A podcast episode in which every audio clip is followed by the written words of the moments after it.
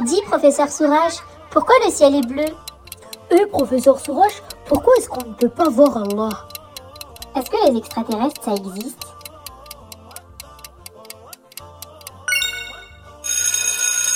Assalamu alaikum, moi c'est le professeur Sourage et avec mes petits assistants Asia et Anas, je réponds à toutes les questions des petits curieux. Bien sûr, si Allah nous a donné la réponse quelque part. Alors, si tu veux tout savoir sur l'espace, ton corps, l'univers et sur tous les secrets du Coran, n'hésite pas à m'envoyer ta question, Inch'Allah. Aujourd'hui, je réponds à la question de Yamine. Est-ce que le paradis est plus grand que l'espace? Est-ce que le paradis est plus grand que l'espace? C'est une très bonne question. Quand on regarde l'espace à l'aide d'un télescope, à l'aide de jumelles ou même avec des vidéos sur Internet ou à la télé, on se rend compte que l'espace est immense. Et oui, on est tout petit dans cet univers. On est comme des petites fourmis sur la planète Terre comparé au grand système solaire qui est composé du Soleil et des huit planètes du système solaire.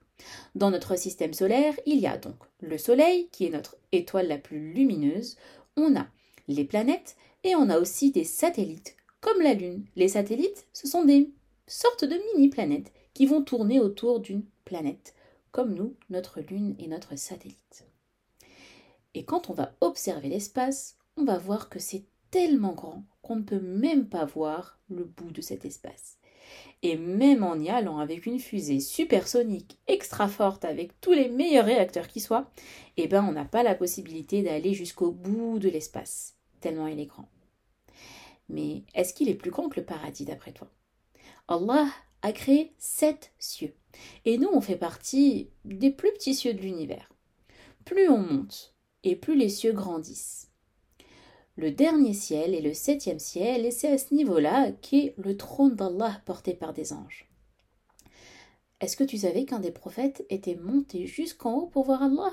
Bon, il ne l'a pas vu de ses yeux, hein. il attend Yawm al-Qiyamah, le jour du jugement, pour pouvoir le voir.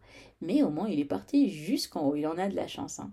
Et oui, c'est le prophète Mohammed sallallahu qui est allé pendant son voyage nocturne al-Isra ou al-Mi'raj. Maintenant, on va essayer de réfléchir un petit peu et de se demander qui est le plus grand, l'espace ou le paradis.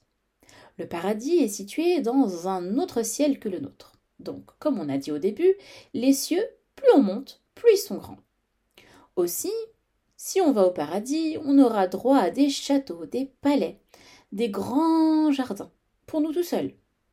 Qu'est-ce que ça veut dire? Ça veut dire que on aurait peut-être chacun le droit à avoir à tout un royaume.